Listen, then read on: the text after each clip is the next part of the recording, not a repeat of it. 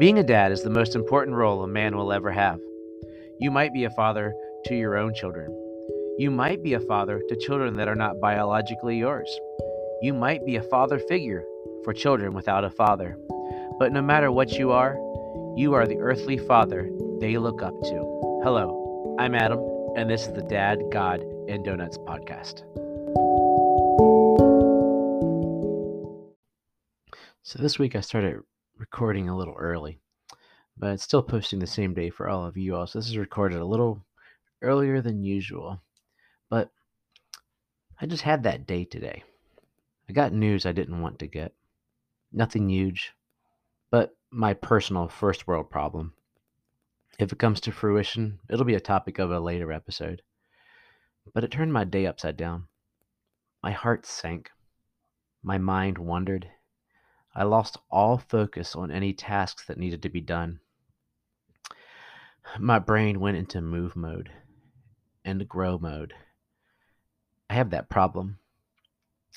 Unless you're me and you see it as a solution, that if a problem occurs, I need to fix it.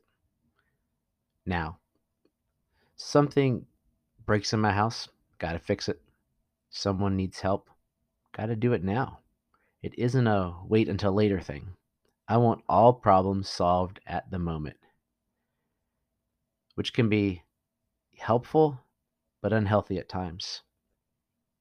But with this, currently I have all the answers I can for the moment and have to wait with anxiety to see what happens.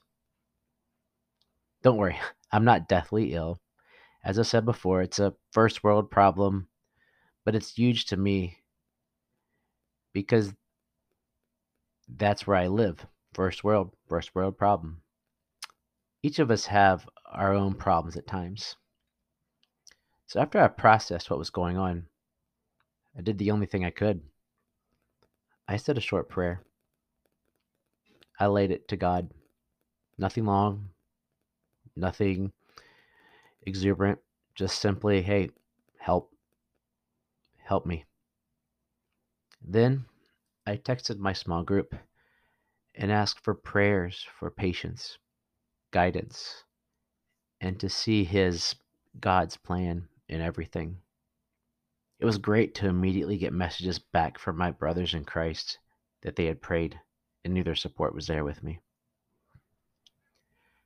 I wish I could say that that helped me, but I'm neurotic. I think about things and want them solved. I can't solve many things. So I couldn't solve that problem at the moment. So what I did is I just went out with my daughter and took her shopping to clear my mind. We had a great time. We chatted, we laughed, and we spent money we shouldn't have. On a side fun tangent, she did buy a nice shirt from a little church store near at the mall that had part of her favorite Bible verse. Psalm 139, 19, 14, rather. I praise you because I am fearfully and wonderfully made. Your works are wonderful. I know that full well. Her shirt says, I'm fearfully and wonderfully made, and has Psalm 139, 14 written on it. It's really cute, and she was really excited to get it. So it's kind of awesome to know that that's what she likes, that's what she wanted, and that's what she wanted to spend her money on. So it's really cool. Anyways, when I got home, it hit me again. I went down the wormhole of thoughts. Then it came to me journal, or as I journal, do this podcast. This will help me to get out, get it all out, and find scriptures to focus my mind. So here we are. The first scripture that came to me was from Jeremiah. It's a fairly popular scripture. Jeremiah 29 11.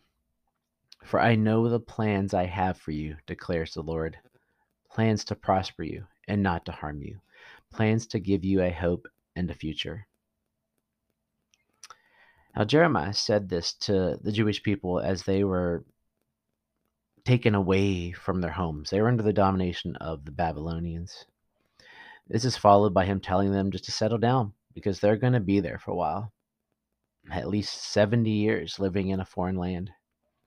In context, my problems are nothing. These people had stopped listening to God worshipped false idols, and he'd sent them from their promised lands. They were in a much search, much worse situation than many of us. They were captured and forced to live and serve in a foreign land. But Jeremiah told them God has a plan. There is hope. That's what I have to do. That is what you have to do in all situations. Times stink. There are patches of darkness, but there are patches of light. There is a plan for your life.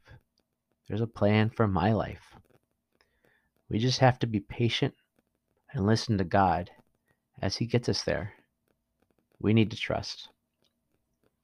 Proverbs chapter 3, verses 5 through 6. I always love going back to the Proverbs. One verse can just tell me so much and speak to me. Trust in the Lord with all your heart and lean not on your own understanding. In all your ways submit to Him, and He will make your path straight. The first four words say it all trust in the Lord. And it closes with He will. He will make our path straight. He will get me where I need to go. I really love Romans 8:28 as well. We know that God works all things together for good for the ones who love God, for those who are called according to his purpose. So he's working for me. He's advocating for me. He he loves me, and I've got to know that. This applies to life as a dad. I don't know what tomorrow holds. We just had COVID go through half of the house. That changed our plans. We had to quarantine on two halves of the house, upstairs, downstairs. That wasn't fun. That wasn't in our plan. But we trusted that God would heal everyone, and He did. They're all healthy and had a moderate bad flu type COVID or just low symptom, close to no case. And the other half did not get it, and we're out of that window now. In the past, we've had plans to do things, and they've been thrown out the window due to kids, weather, family, or many other situations. That's the life of the dad. Nothing is permanent, nothing is set. Things change constantly. We never know what will be next. Life doesn't coast by with no problems or challenges. If it did, I think we'd wouldn't have the character that we do. Life changes are growing points. We have to use them and listen to God versus getting mad. I could be ticked off, or I could trust God. You could listen, or you could yell. We could walk away, or we could grow closer to God. All is here for and by Him. We just have to trust Him, which is so hard at times. But trust me, in the end, it will all be worth it. Please join me in prayer. God, thank you for being there for us.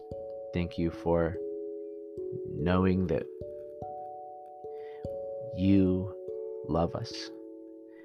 Help us to be patient and listen to you. Help us to know that you have a plan for us. Help us in times of challenges to grow closer to you, not to run away. Help us to be patient, to trust in you in all we do. Thank you for your son. Thank you for your love. Thank you for the blessing of our kids and help us to listen to you as we father them. Make these prayers in the name of Jesus Christ. Amen. Thanks for listening to my, um, I guess the lamentation of Adam is the best way we could call this episode almost. Um, but I called it God's plan. Sounded better because he's he's more important than I am. But I hope you all have a wonderful week. I will be back next week and see you soon.